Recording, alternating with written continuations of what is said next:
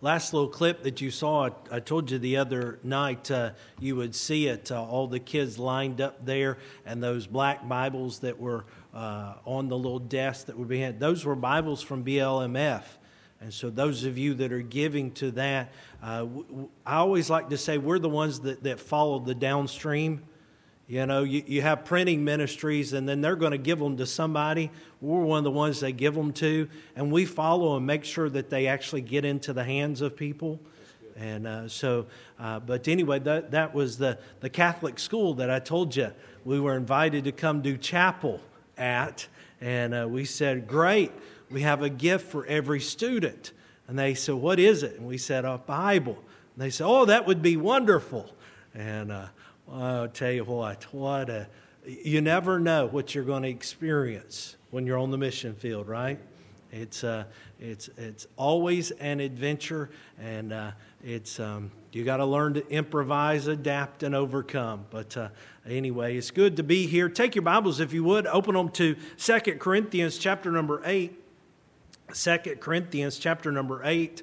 I do hope that you'll plan to come tomorrow at 2 for the international dinner. Uh, uh, my wife is going to be making a Thai dessert uh, called mango and sticky rice.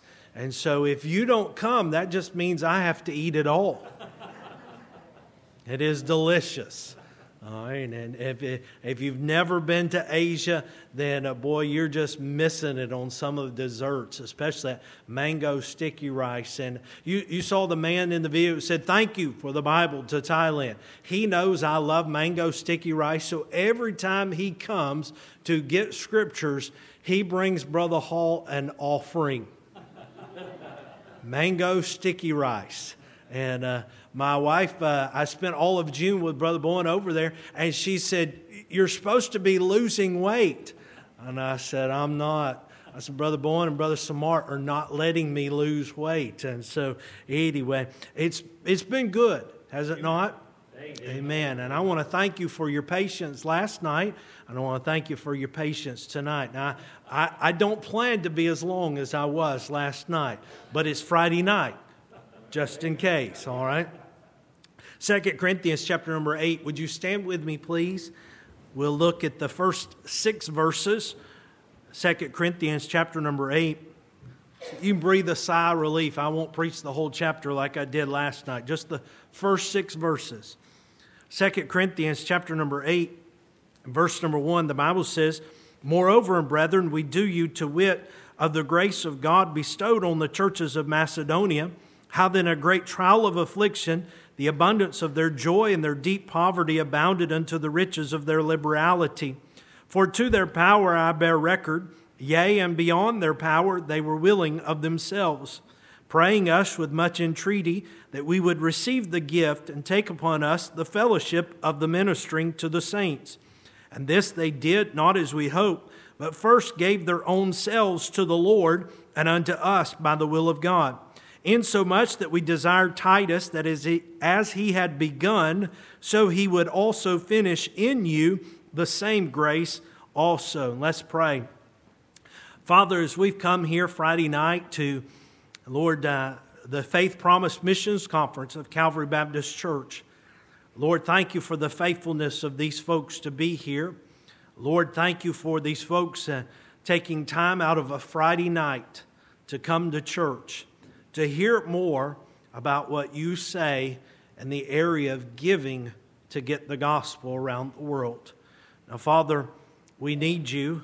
Lord, you've promised that if two or more are gathered together, that there you'll be in the midst. Lord, there's more than two here tonight.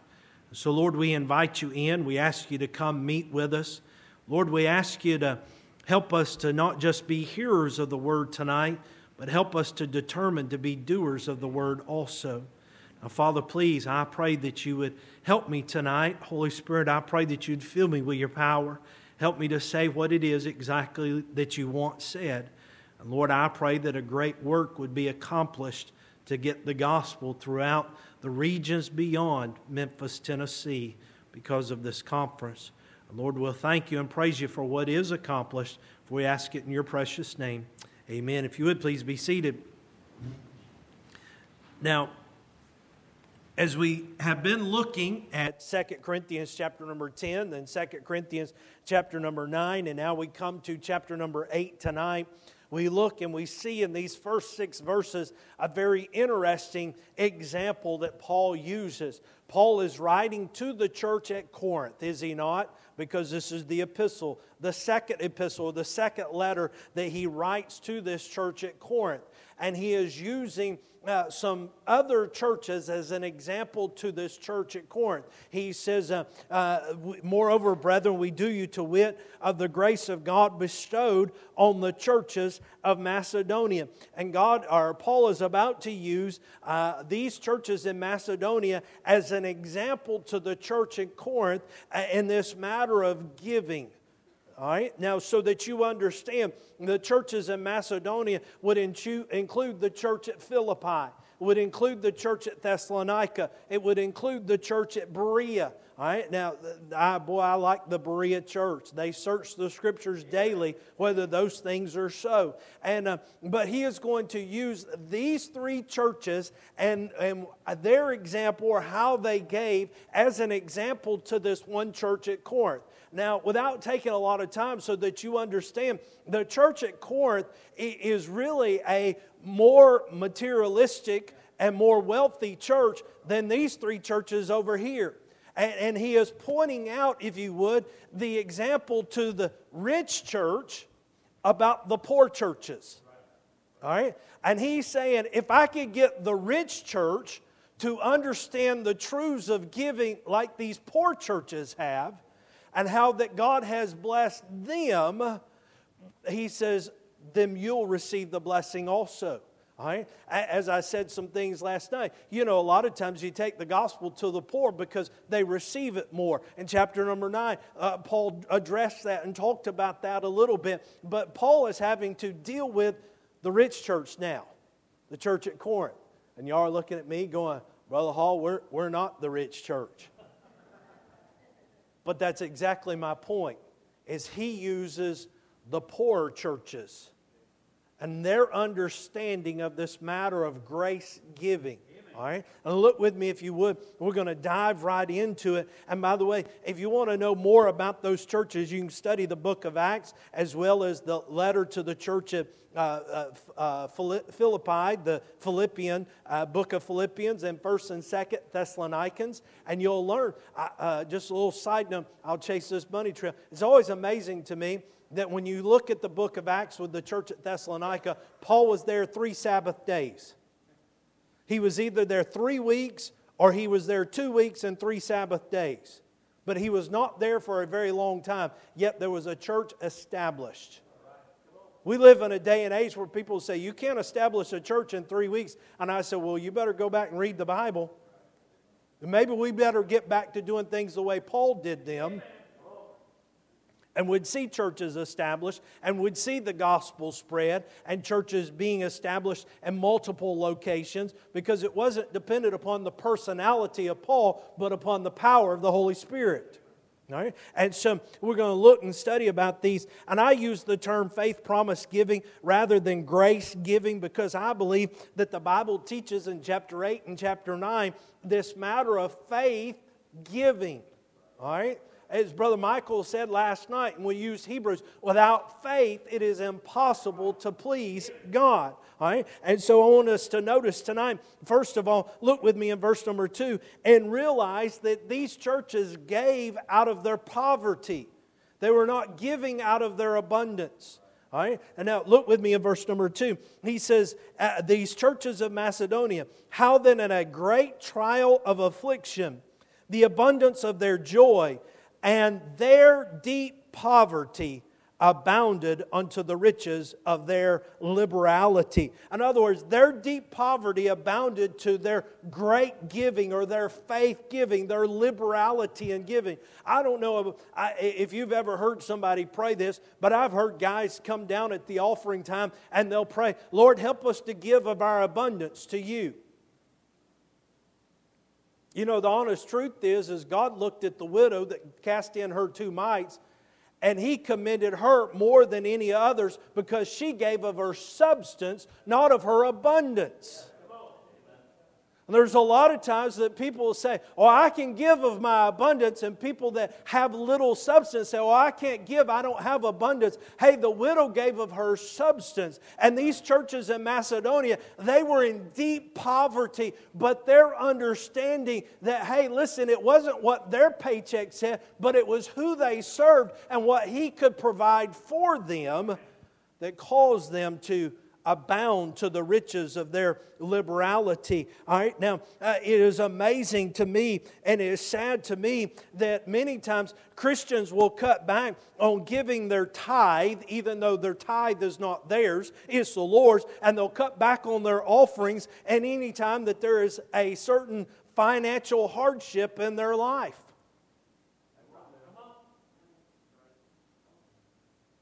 We don't seem to cut back on our cell phones. You're not going to like me tonight. You know, I'm old enough that I can remember when we lived life without cell phones. And the sad fact is, is uh, I, I, forget what it is. It's, it's something like 60% of Americans spend more than $100 on their cell phone every month. And yet they say, Preacher, I, I don't have any money to give to get the gospel out. Now, these churches in Macedonia, when the financial hard times come, they understood that that was the time that God could really step in. All right? They didn't cut back their giving just because their finances were in a pinch or in a bind. They lived with their finances in a pinch and in a bind. Some of us can say amen right there. All right? But it's an understanding, as I said last night. God is not up in heaven wondering and worrying about what the Dow Jones is doing at the stock exchange today. He's got a whole different type of economy. And the believers in these churches did not stop giving when there were setbacks in their life. They kept on giving in spite of the hard times that they were facing. Verse number two reminds us that they were facing a great trial, affliction, but it says the abundance of their joy they had an abundance of joy. Joy comes from obedience to God and what He wants us to do in our life. It comes from obedience to the Word of God, and there goes everything. Amen. And, uh, but uh, we've got to get to the point that we understand my joy comes from my obeying God in His Word and what He wants for me to do. And when I am an obedient child, I get the better blessings. It's kind of like every parent can relate to this. When you tell your child to do something, and, uh, and then you leave to go somewhere expecting it to be done by the time you get back, and you come back and it is not done, they are a disobedient child, and they look at you and say, Dad, can we go get ice cream? You're not looking at them going, Yeah, hey, jump in the car, let's go get ice cream. No, you want to wring their ever living neck, don't you? Because of their disobedience. But now, wait a minute. If you come back and you told them to clean their room, and you come back and not only is their room clean, but the house is clean, and they say, Hey, Dad, can we go get ice cream? You're a little bit more going, Yeah, let's do it. Let's do it. You know, Jesus said when we've done that which is our duty to do, say we are unprofitable servants. We ought to go above and beyond. I think he went above and beyond for us. Right? And by the way, there are people yet to hear about his going above and beyond for them as well.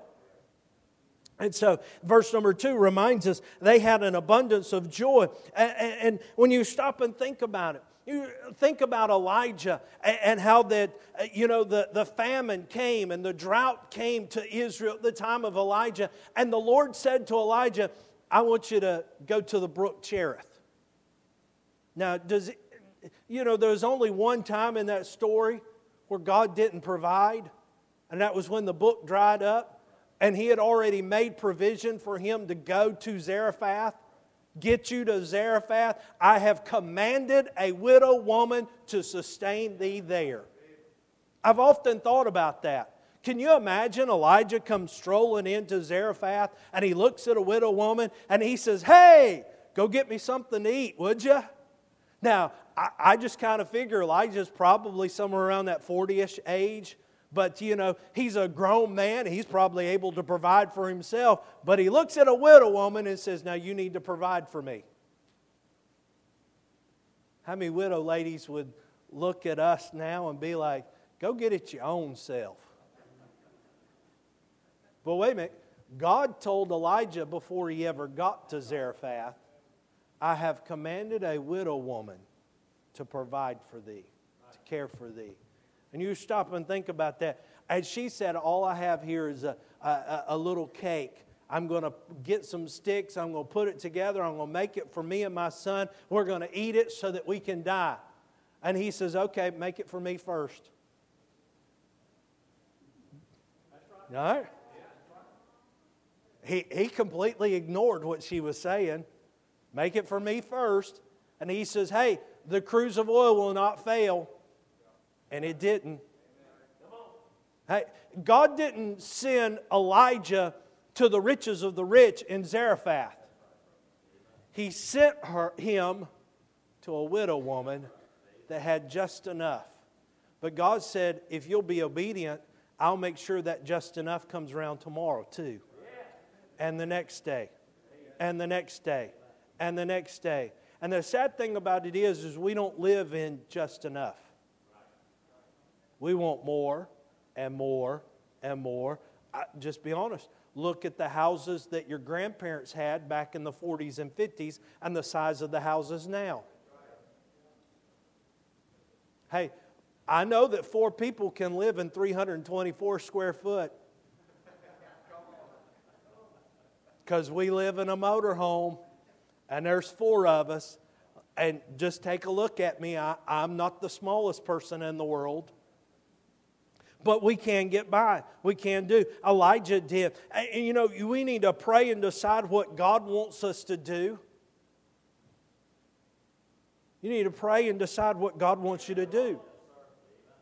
In this matter of faith, promise given. Now, now let me help you out tonight. Let me give you an illustration. Because this, this is a church, and, and 2 Corinthians chapter 8, these are people that, are, that he is using that are giving out of their poverty. All right? Now, this is just a little something I told your preacher about, a little something just to, for you to think about a little bit. But uh, how, how much would God give through you that He wouldn't give to you? How much would He give through you that He wouldn't give to you? It's kind of like, okay, Lord, I give it, no, give it out. Anybody, you, you remember that? Brother Howell's silent sermon.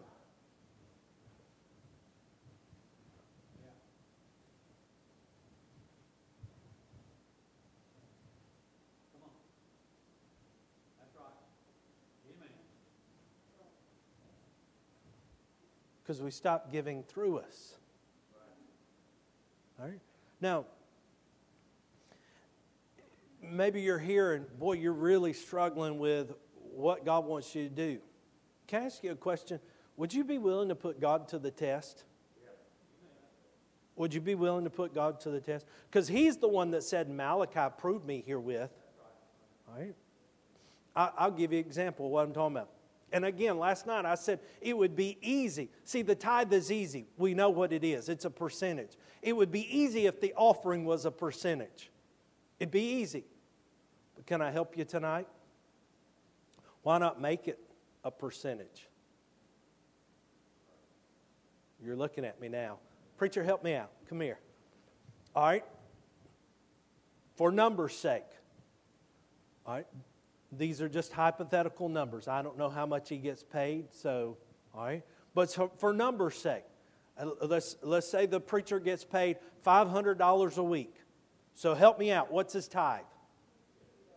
$50.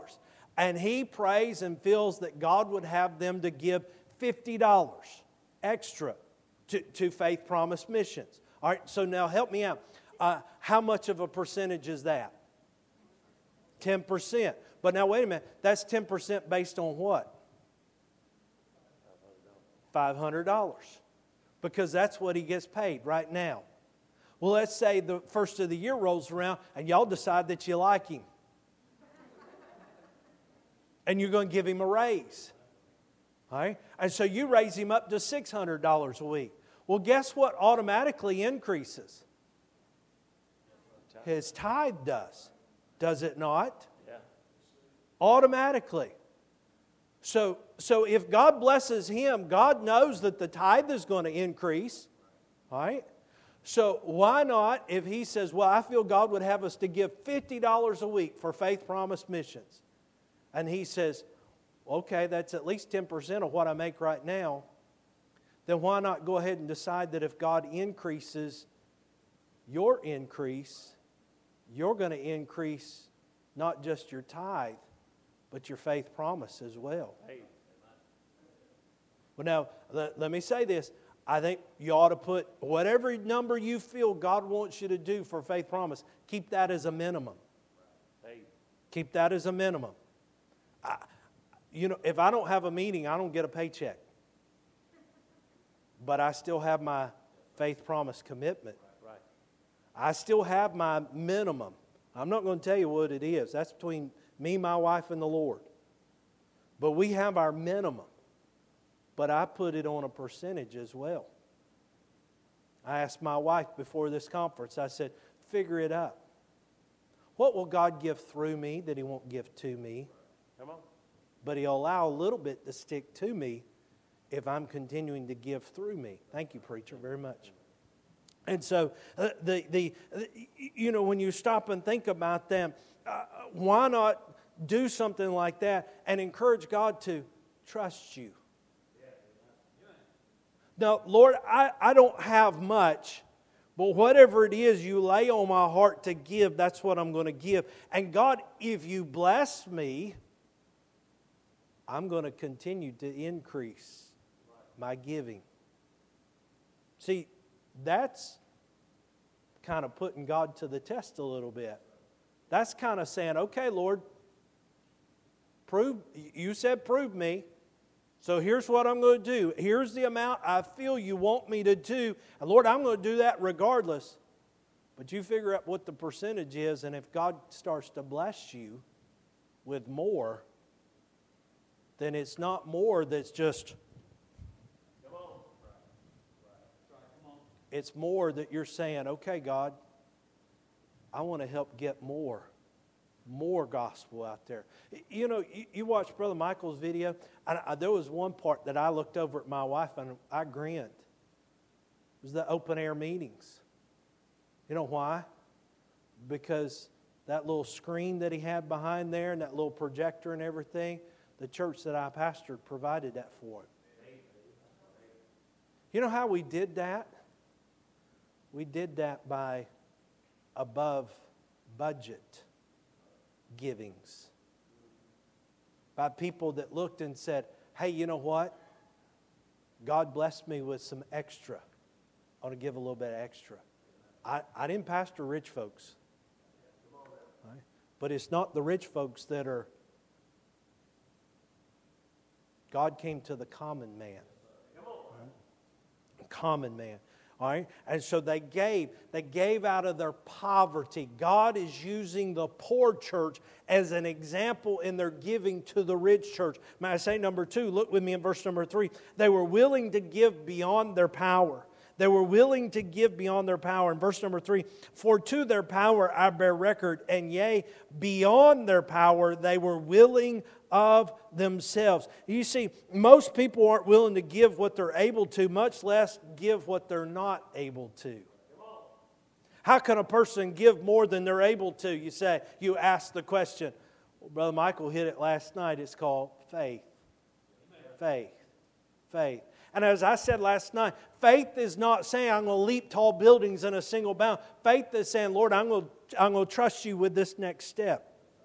And then I'm going to trust you with this next step and then I'm going to trust you with this next step. See, a lot of people look at me and they say, Brother Hall, why in the world did you leave the pastor? Why in the world did you leave a beautiful home? And I'm going to say this um, my pastor, I had it made. I had a wonderful church, people, and boy, God was blessing and everything. And, they said, Why did you do that? And I said, Well, obedience to God. And they said, But you had uh, your house provided and this provided, a paycheck and everything, and you're stepping out with nothing. And I said, No, I don't have nothing.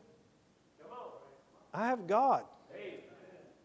Say, say, did you get there all of a sudden? No, no, no, no. Several years back, many years back, when God called me to leave corporate America, where I worked for a Fortune 100 company and made good money to go start a church from scratch. And they looked at you and said, Brother Hall, you are going to starve. I will have you to know I am two sizes larger than what I was when I left corporate America. Because God will be a debtor to no one. And when you obey Him and step out by faith, He blesses faith. Because without faith, it is impossible to please Him. When you step out by faith, you see God do miracle after miracle after miracle. It's called you come home one day and your wife looks eh, because there's four kids and she looks at you and she said, I'm ready to kill them. You're taking me out to eat. I don't care if we got any money or not. And you say, okay, because dates are cheaper than divorce. and you go to the restaurant, and the whole time you're praying, you're going, God, this is going on Visa because I ain't got any money.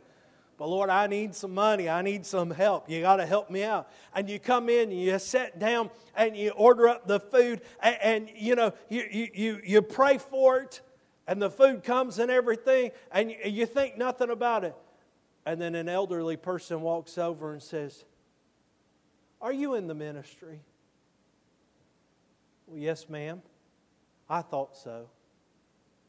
What, what made you think that? What? Your children are so well behaved. I was going, praise God for once. and then you prayed for your food. And she said, I just want to say thank you. Thank you for what you do. Okay. Well, thank you, ma'am. I appreciate you stopping by. Only to find out later on that she picked up the check. Yeah. And you're like, yes. Yes. Now, don't try it after the service tonight. Don't leave going, I'm looking for some, because it comes at the times that you don't seem to expect it. Right? But they were willing to give beyond their power. Faith promised giving is trusting God to supply through me, not to me. Did you hear that?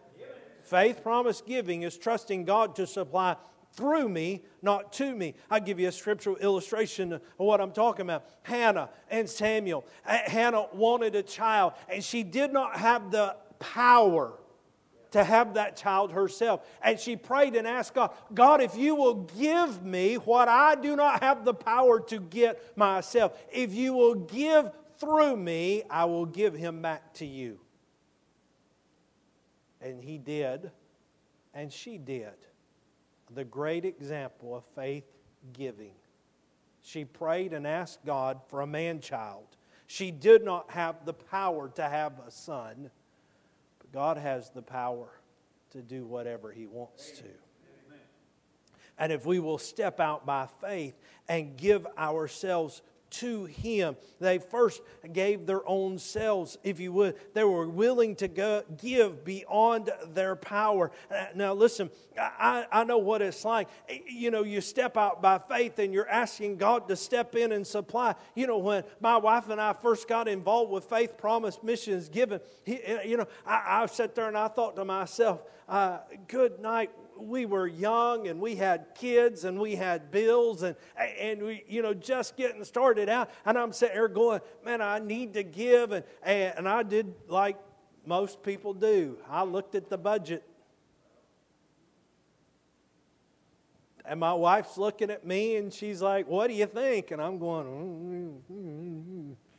Well, and my wife's, we got to step out by faith. If you want to know who it is that has faith in our family, it's her right over there. And I'm always like, oh, calculated risk, you know. But she's like, let's step out by faith. We stepped out by faith, and I can remember, you know, every week saying, now, God, you, you got to supply. Lord, you got to come through. And I, I, remember sitting there going, okay, can we cut this? Can we do that? And, you know, I'm still trying to figure out how can I, in my own power, fulfill my commitment. You have to finally get to a point where God, I, I can't do this. You got to do this. I can of my own self do nothing. And God says, Okay, now that you're at the end of the rope, it's amazing. God's got to get some of us to the end of our rope before we'll really let Him step in and be God. God stepped in and took me from the position that I had put me into another position. Guess what it gave with the position change? A raise. You know, when I got that raise and they told me, now, now listen, we're going to move you over here and it's going to mean an increase in pay. I looked down, I said, okay. And they told me how much it was. And I just looked at them. And on the inside, I was going, oh, keep it together, Hall. Keep it together. keep it together. You know, and I walked out there and I said, yes! And I'm sure many of you could tell stories the same. But it's going beyond your power uh, to His power, to a willingness to depend upon Him. You know, as the years have gone on, I'll, I'll, admit, as the years have gone on, my wife is the one that still has the bigger faith. Has the bigger faith to, you know, eh, you know, when we stepped out to do this, one of the biggest things that she, I mean, just she was like, "No, I'm willing to go and follow whatever." She said, "But you know, the one thing that she goes, she goes, I know we're not going to be able to give like we used to could give. And that's where we sat in one of our first missions conferences, and the guest speaker started talking about the whole percentage thing. And I'm going,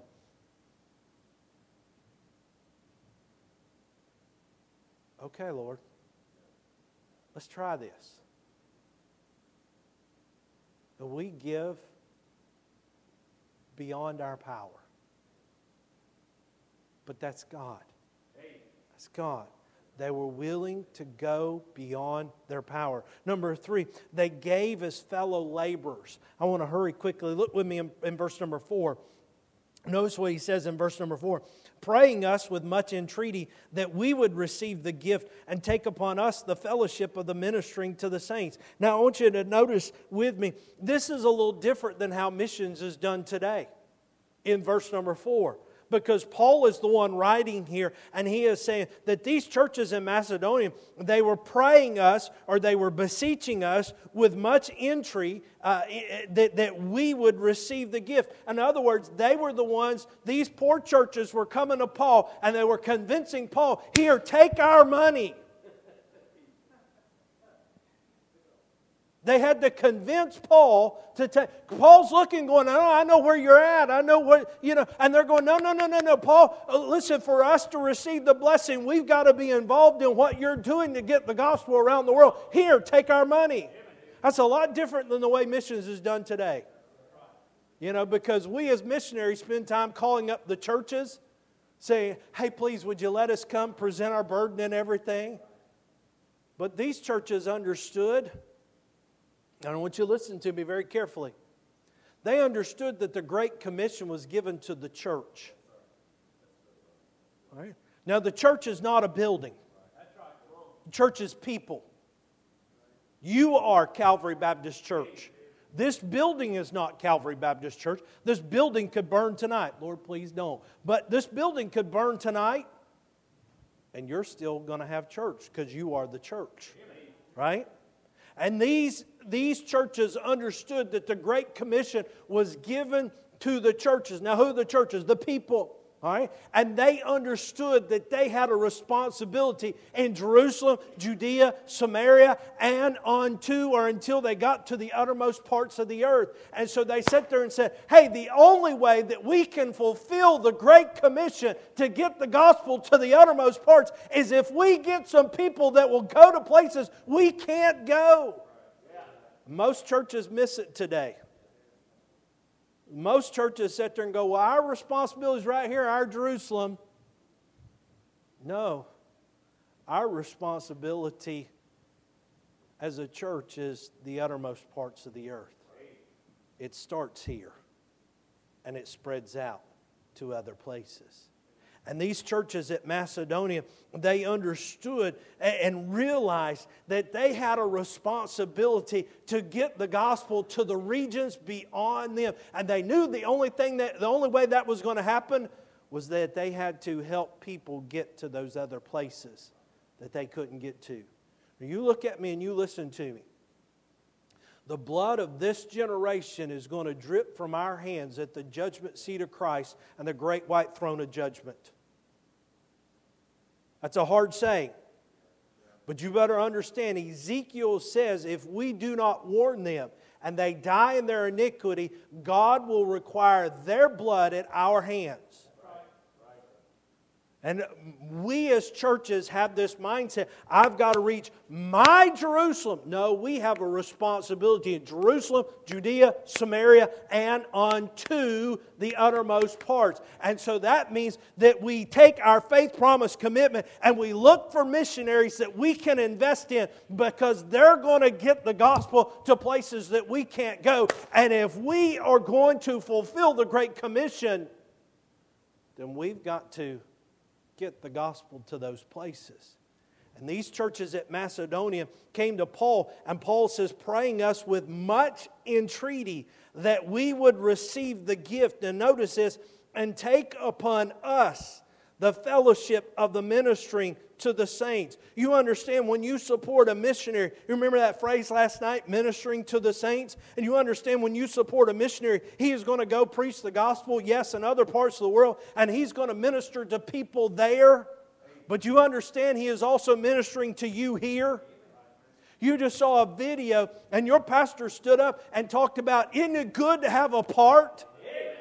Hey, most of you have never been there, but you have a part in that.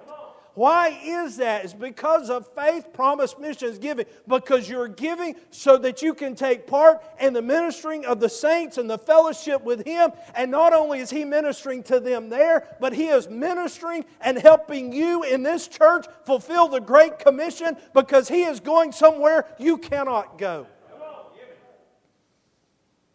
When we finally get that, I'm, talk, I'm not talking about just this church, but when we finally get that as a church, as a nation of churches here in the United States, that instead of missionaries begging us to come, where we as churches start realizing that if we're going to fulfill the Great Commission, we've got to get the gospel and we've got to take the responsibility and we've got to understand it is our responsibility for this generation.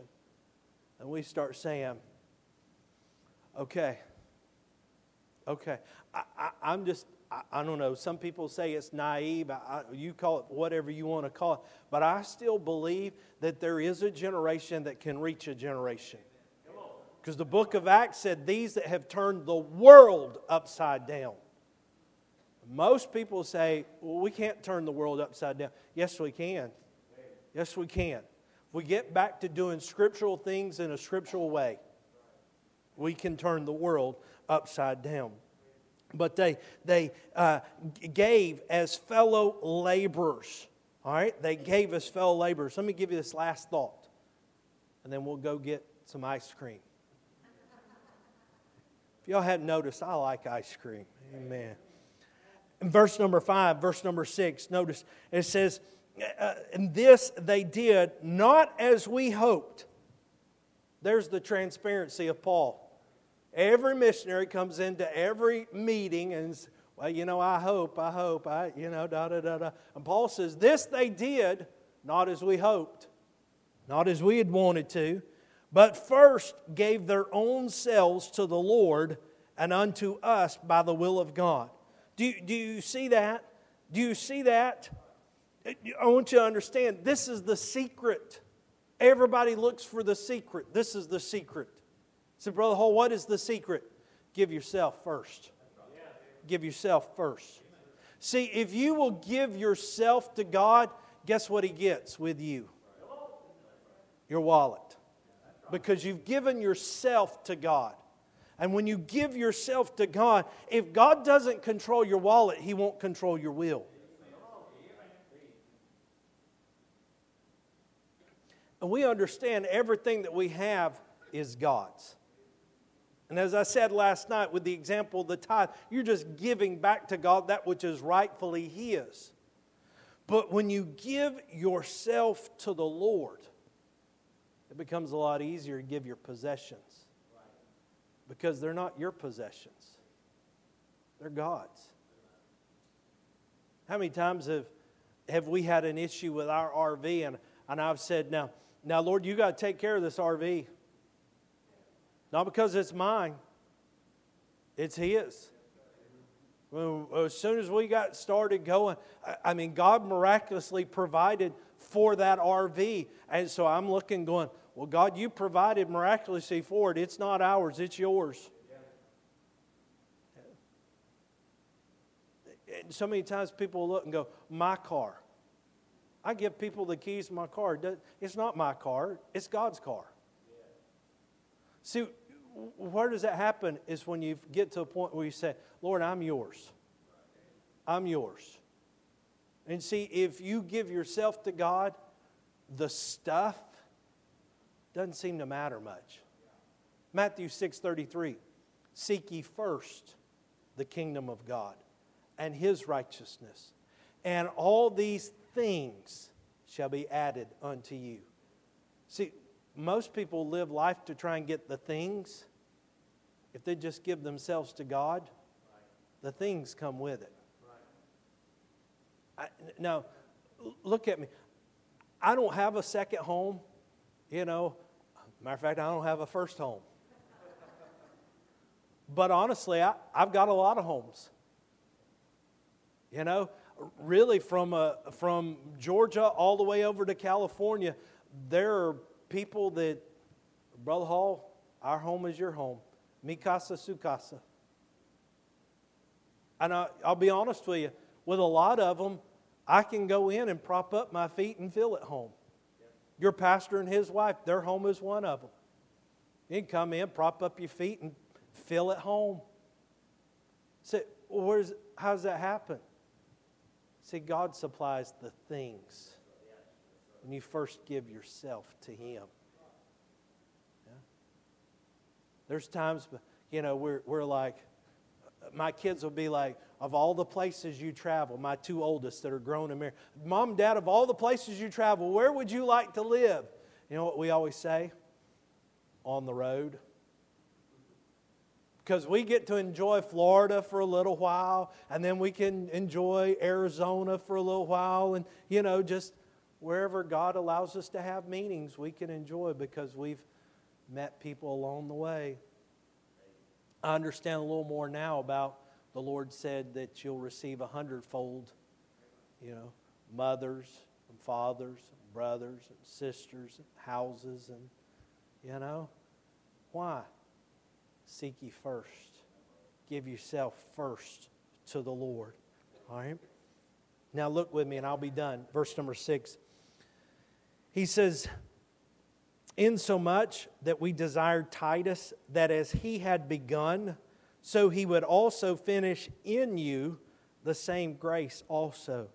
I, I firmly believe that Paul basically was saying, hey, we're going to leave Titus here. Titus has already been working and ministering and everything, and these churches at Macedonia have given so much that, that we're going to push off and we're going to go somewhere else, but we're going to leave Titus with you. We're going to leave Titus here to help you. All right? Now, uh, can I say this? I'm going to say it whether you give me permission to or not. But uh, I, I firmly, I don't know, maybe I'm twisting scripture here or something, but I think maybe that the first missionary that you ought to help is your pastor. All right? Now, I don't necessarily mean by you increases his salary, anything like that, but I, I mean this that I think, I mean, you saw him in pictures in there. And if you as a church are going to have a good missions program, the pastor has to be on the mission field at least every two to three years. Well, I really wish I could get pastors to go every year. But the only way that happens, or I say the only way that happens, well, the biggest ways to help make that happen is for you as a church to decide you're going to support him to go to the mission field. Now, I don't mean permanently. I mean for a week or two. See, Paul says we're going to take some of the money and we're going to use it for Titus to stay here to minister to you. Will you pay him a salary? So I'm, I'm flipping it a little bit, all right? Y'all give me some liberty. I think I've handled the Word of God pretty accurately the last few days, so give me a little bit of leeway with this one. But I think that is something that I see churches that when they do that and they help their pastor go to the mission field because he comes back, and I don't know if you noticed the tear in his eye and the catch in his voice when he got up after that video. And why? Because mine eye affecteth my heart. And I'll be real honest and transparent. I'd love for him to come to Asia sometime. There's more to the mission field than Africa. oh, did I say that out loud? Now, I'm done. But I want us to understand this. We sing at our invitation times, many times, this song I surrender all. I think if we're not careful, we all start changing it to I surrender some. Because God's going to challenge you. He used Paul in the example of the poor churches in Macedonia to challenge the rich church. He said, Brother Hall, we're, we fit the category of the churches in Macedonia. Great. Then you also have the opportunity out of your deep poverty. We can go all the way to the federal Supreme Court, and what that court decrees, if that, if what that federal Supreme Court of the United States, if the decision they make violates this book, we have a higher power. Therefore, we're to submit ourselves to the higher power. You know, all over this nation, believe it or not,